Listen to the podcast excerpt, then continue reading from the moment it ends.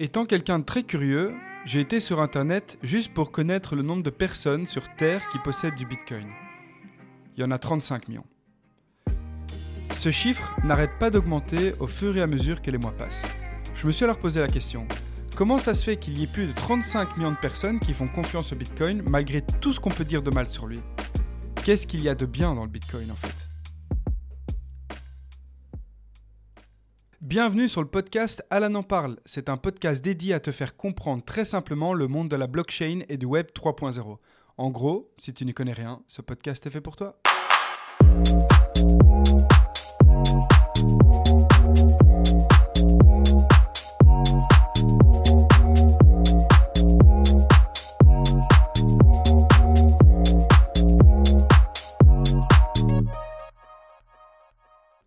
Dans les médias traditionnels, le Bitcoin, c'est du vent, ça n'a aucune valeur, c'est pour les criminels, c'est même pas une monnaie, ou encore c'est une pyramide de Ponzi. Tu peux entendre toutes sortes de choses à propos du Bitcoin. Et on va pas se mentir, mais quand on entend tout ce qu'on dit à propos de cette crypto-monnaie, ça donne vraiment pas envie de faire sa connaissance. Dans l'épisode précédent, je te disais que le Bitcoin a été créé en 2008 par Satoshi Nakamoto en réaction de la crise financière de cette même année. Au début, je sais que c'est vraiment pas évident de bien comprendre la différence entre blockchain et crypto-monnaie. Donc, pour faire simple, la blockchain, c'est un programme informatique qui récolte des données. C'est en fait une base de données qui ne fonctionne qu'avec des règles strictes qu'on ne peut pas violer. C'est en fait une base de données inviolable. Et une crypto-monnaie, c'est une monnaie numérique utilisée grâce à la technologie blockchain. Donc, la blockchain Bitcoin s'appelle Bitcoin et la crypto-monnaie sur cette blockchain s'appelle aussi Bitcoin. Et c'est exactement pour ça que ça porte souvent en confusion. Le Bitcoin est donc né dans le but de créer une monnaie qui ferait en sorte que l'on ne subisse plus les conséquences parfois catastrophiques des crises financières liées à notre économie actuelle. Les défauts de notre économie actuelle que Bitcoin veut combattre, c'est la centralisation, l'inflation, la transparence et l'anonymat. Je vais donc commencer par t'expliquer ce qu'est la centralisation de données et quelles en sont les conséquences. Dans notre monde, tout est centralisé.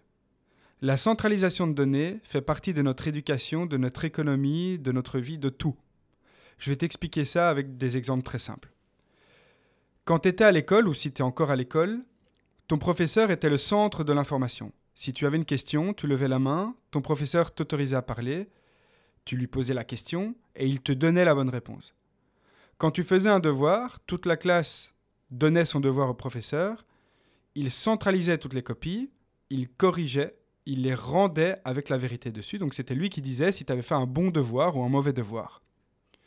Maintenant, lorsque tu vas sur Internet, par exemple, ou que tu joues aux jeux vidéo, tu te connectes sur un serveur centralisé qui appartient à une firme comme par exemple Google, euh, Windows, tout ce que tu veux. À ce moment-là, c'est littéralement grâce, toujours dans notre exemple, à Google, que tu as accès à l'information ou que tu peux jouer à ton jeu vidéo. Donc, il faut te dire que si ton professeur est malade ou que Google ferme, tu n'as plus accès à rien.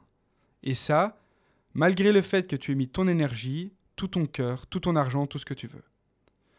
Beaucoup de personnes utilisent des programmes qui, sans eux, leur business ne tournerait même plus. Imagine genre 5 secondes, si demain Windows coupe tous ses serveurs, ben notre monde économique s'effondre. C'est aussi simple que ça. Tout est centralisé. Bon, évidemment, là, je prends des exemples et des cas extrêmes qui n'arriveront, j'imagine, certainement jamais. Mais c'est vraiment pour que tu comprennes bien le principe de centralisation de données. Tout est centralisé et il suffit d'une décision, une erreur, pour que des millions de personnes soient impactées. On va regarder ça maintenant d'un point de vue économique. Donc tu as d'office un compte en banque. En tout cas, si tu n'en as pas, tu ne peux pas recevoir de salaire, ni payer tes factures, etc. En gros, aujourd'hui, si tu n'as pas de compte en banque, ça doit être très compliqué pour toi de vivre normalement. Ton compte en banque, lui, est détenu par une entité qui centralise tout. C'est ta banque en fait. Ta banque a des milliers de clients comme toi. La banque, c'est un peu comme l'élève de l'économie. Le professeur de ta banque, c'est la banque nationale. C'est la banque de ton pays. Elle centralise toutes les données de toutes les banques de ton pays. Après, si tu vis en Europe, par exemple, il y a la Banque Centrale Européenne, la BCE. Elle, la Banque Centrale Européenne, centralise toutes les données de toutes les banques de tous les pays européens. On peut donc dire que c'est le proviseur de l'école. Et pour finir, il y a la Banque mondiale, donc ça tu l'auras deviné, elle supervise toutes les banques du monde, on va dire, et donc ça c'est le directeur de l'école. Le but de toute cette organisation, c'est que l'économie se porte bien. Donc, toujours dans notre exemple, que l'école ait bonne réputation. Toutes les banques, les élèves donc, travaillent entre elles. C'est un peu comme si on était dans un grand travail de groupe. Chacun a ses propres objectifs, donc chaque banque, chaque élève a son propre objectif, mais il y a aussi des objectifs communs que le professeur leur demande d'accomplir. Donc le professeur, c'est la Banque nationale. Si une seule banque fait faillite, donc si un élève est malade et donc un élève quitte le travail de groupe, la réputation de l'école peut très vite être impactée, donc l'économie peut très vite être impactée. Donc supposons que cet élève est le seul élève qui a les capacités d'utiliser l'outil PowerPoint, par exemple, pour la présentation finale de fin d'année. Le professeur, la Banque nationale, a demandé aux élèves, les banques, d'utiliser un PowerPoint car le proviseur, la Banque européenne, l'a ordonné parce que c'est le directeur, la Banque mondiale, qui a imposé l'utilisation de cela. Et ça, parce que c'est la condition pour une belle présentation et ainsi garder une bonne réputation de l'école, donc une bonne économie. En fin de course, toujours dans notre exemple, le PowerPoint ne sera pas fait et donc le directeur est directement impacté par le souci de santé de l'élève. Ce qui veut donc dire que dans notre économie, lorsqu'une banque fait faillite, la banque mondiale peut être impactée et donc l'économie du monde également. Et lorsque l'économie du monde est impactée, c'est toi, moi, c'est tout le monde qui sommes impactés. Et ça, c'est une crise économique. Quand le monde ne va pas bien à ce niveau, tu peux ne plus avoir accès à ton argent, ton pouvoir d'achat diminue, donc tu sais plus acheter grand-chose, tu sais plus te nourrir, le chômage augmente, tu n'as plus de travail, etc. Bref, une crise économique peut réellement avoir des conséquences catastrophiques sur notre société. Bien entendu, ça, ça dépend de l'importance qu'a la banque, donc l'élève dans le groupe. Ici, on a pris un élève qui a une importance capitale à un bon travail de groupe, donc le PowerPoint. Si c'est une petite banque qui fait faillite, il se peut que l'impact soit beaucoup moins important de ce que je viens d'expliquer ici, et donc que ce soit par exemple seulement le professeur, donc la banque nationale, qui est impactée, donc seulement la banque de ton pays, et que ça n'aille pas plus haut. Donc, la centralisation de données est un point que Bitcoin combat. Tu dois voir en fait le Bitcoin comme un programme informatique disponible pour tout le monde, mais qui ne dépend d'aucune autorité centralisée. C'est la première fois que ce type de système existe et c'est pour ça que c'est une véritable révolution technologique. C'est décentralisé car la blockchain ne fonctionne que si au minimum deux ordinateurs sont connectés entre eux. Bitcoin est donc disponible pour tout le monde et il n'y a pas besoin d'une entité centrale pour que Bitcoin existe et fonctionne. Le Bitcoin est donc décentralisé.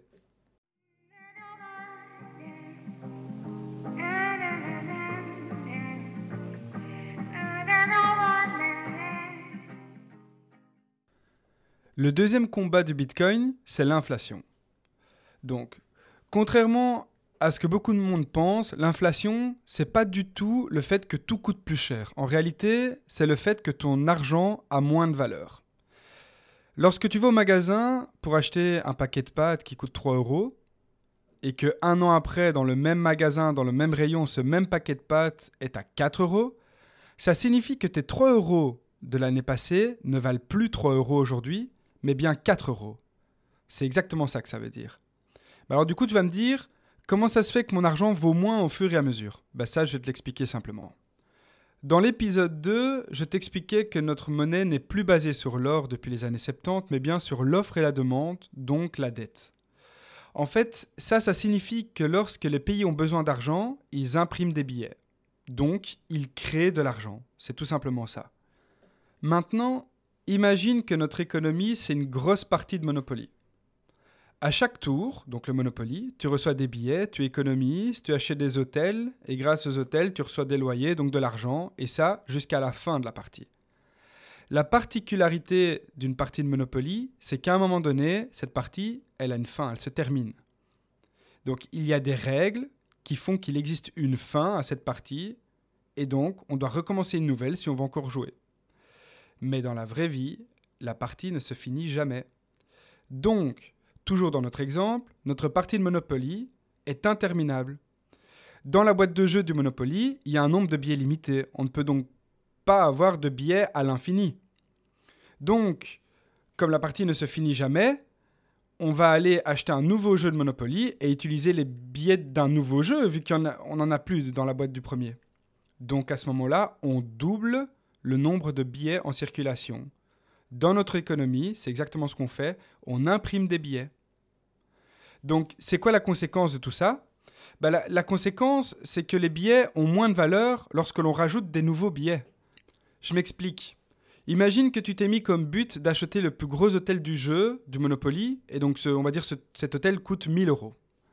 Durant la partie, tu as économisé pendant plein de tours pour atteindre ces 1000 euros, donc ça t'a mis du temps, tu t'es un peu sacrifié, donc parce que tu n'as rien acheté entre-temps, etc. L'autre joueur, lui, il a fait tout l'inverse, il a acheté des petits hôtels au fur et à mesure euh, de la partie. À la fin de la première partie, donc, les nouveaux billets arrivent.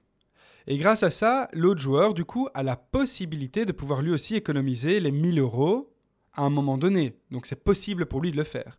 Il peut donc éventuellement s'acheter aussi le plus gros hôtel du jeu. Mais le Monopoly, lui, n'a pas prévu ça, vu qu'il y a normalement un nombre de billets limité.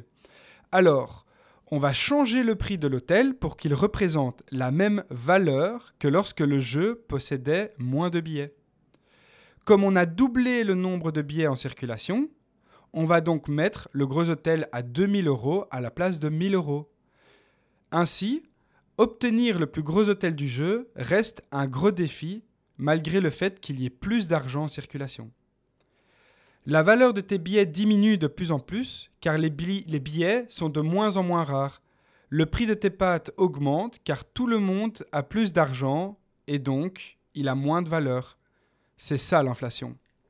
Donc aujourd'hui, on imprime notre monnaie lorsqu'on en a besoin, de telle sorte que notre pouvoir d'achat diminue, car les billets ont moins de valeur. Ils sont de moins en moins rares, ces billets, au fur et à mesure qu'on avance dans le temps, vu qu'on en imprime de plus en plus. Donc, l'inflation est un autre point que le Bitcoin combat. Et comment il fait? Bah, Lors de sa création, il a été programmé qu'il ne peut y avoir que 21 millions de Bitcoins en circulation. Donc ça, ça fait partie des règles strictes de cette database. 21 millions de bitcoins maximum. C'est impossible d'en mettre 0,000001 en plus. Il y a donc un nombre limité de bitcoins. On ne peut pas, entre guillemets, imprimer du bitcoin à l'infini. Aussi, au plus le temps passe, au plus il est difficile de produire des bitcoins. Donc la production de bitcoin diminue au fil du temps. Tout ça a été calculé et l'offre totale de 21 millions de bitcoins sera effective en l'an 2140. Donc, le bitcoin est déflationniste. J'imagine que tu te poses la question comment produit-on du bitcoin, etc. Enfin, c'est tout à fait légitime, mais ça, je vais te l'expliquer dans le prochain épisode. Maintenant, on va parler du troisième point que le bitcoin combat, donc c'est la transparence et l'anonymat. Quand tu transfères de l'argent à partir de ton numéro de compte vers n'importe quelle autre banque, en fait, tu demandes l'autorisation à ta banque d'envoyer ton argent vers une autre banque. Les deux banques sont au courant de tous les détails de cette transaction. Et il faut savoir que ces deux banques sont des institutions privées qui doivent rendre des comptes à leurs professeurs ainsi qu'à leur école, donc à l'économie en général. Il faut aussi savoir que si une des deux banques ne souhaite pas que ta transaction se fasse, elle ne se fera pas. Donc comme expliqué avant, personne n'a le pouvoir sur le Bitcoin. Mais le Bitcoin est aussi totalement transparent. La blockchain est disponible sur Internet, donc tu peux très facilement consulter toutes les transactions à quelques minutes d'intervalle en consultant la blockchain sur Internet. Mais du coup, tu vas me poser la question, qu'en est-il de ma vie privée? Est-ce que je comprends tout à fait? En vrai, toutes les transactions sont visibles, mais pas directement les personnes participant à cette transaction. Je m'explique on va voir qu'un numéro de portefeuille a transféré autant de Bitcoin vers un autre numéro de portefeuille, Donc, si tu ne communiques pas ton propre numéro de portefeuille, personne ne peut savoir que c'est toi qui fais partie de cette transaction. Ce numéro de portefeuille est une très longue suite de caractères constituée de lettres et de chiffres. Ça signifie donc que toutes les transactions sont transparentes, mais que l'anonymat est respecté, à moins que délibérément tu donnes ton numéro de portefeuille. Si c'est le cas, le portefeuille en question n'est plus anonyme, mais tu peux en créer autant que tu veux. Le Bitcoin respecte donc l'anonymat et est en même temps ultra transparent. Je t'ai donc décrit ici les trois points principaux sur les avantages révolutionnaires qu'apporte le Bitcoin aujourd'hui, et il y en a bien entendu franchement plein d'autres. Donc je peux t'en citer encore d'autres, par exemple euh, le fait que les transactions sont rapides et s'opèrent directement sur la blockchain, on n'a pas besoin d'intervenants pour faire une transaction. Les frais de transaction ne dépendent pas du montant, donc on ne parle pas de pourcentage de frais. La blockchain existe et ne peut pas être, détruite, donc euh, soit on l'utilise, soit on ne l'utilise pas. C'est aussi simple que ça. Et la, blockchain est cryptographiée. Donc ça, ça, ça signifie qu'elle est inviolable, donc ultra sécurisée. En fait, la cryptographie, c'est une technique d'écriture informatique chiffrée. En gros, c'est une méthode qui fait qu'il est très difficile, pour ne pas dire impossible, d'hacker le système.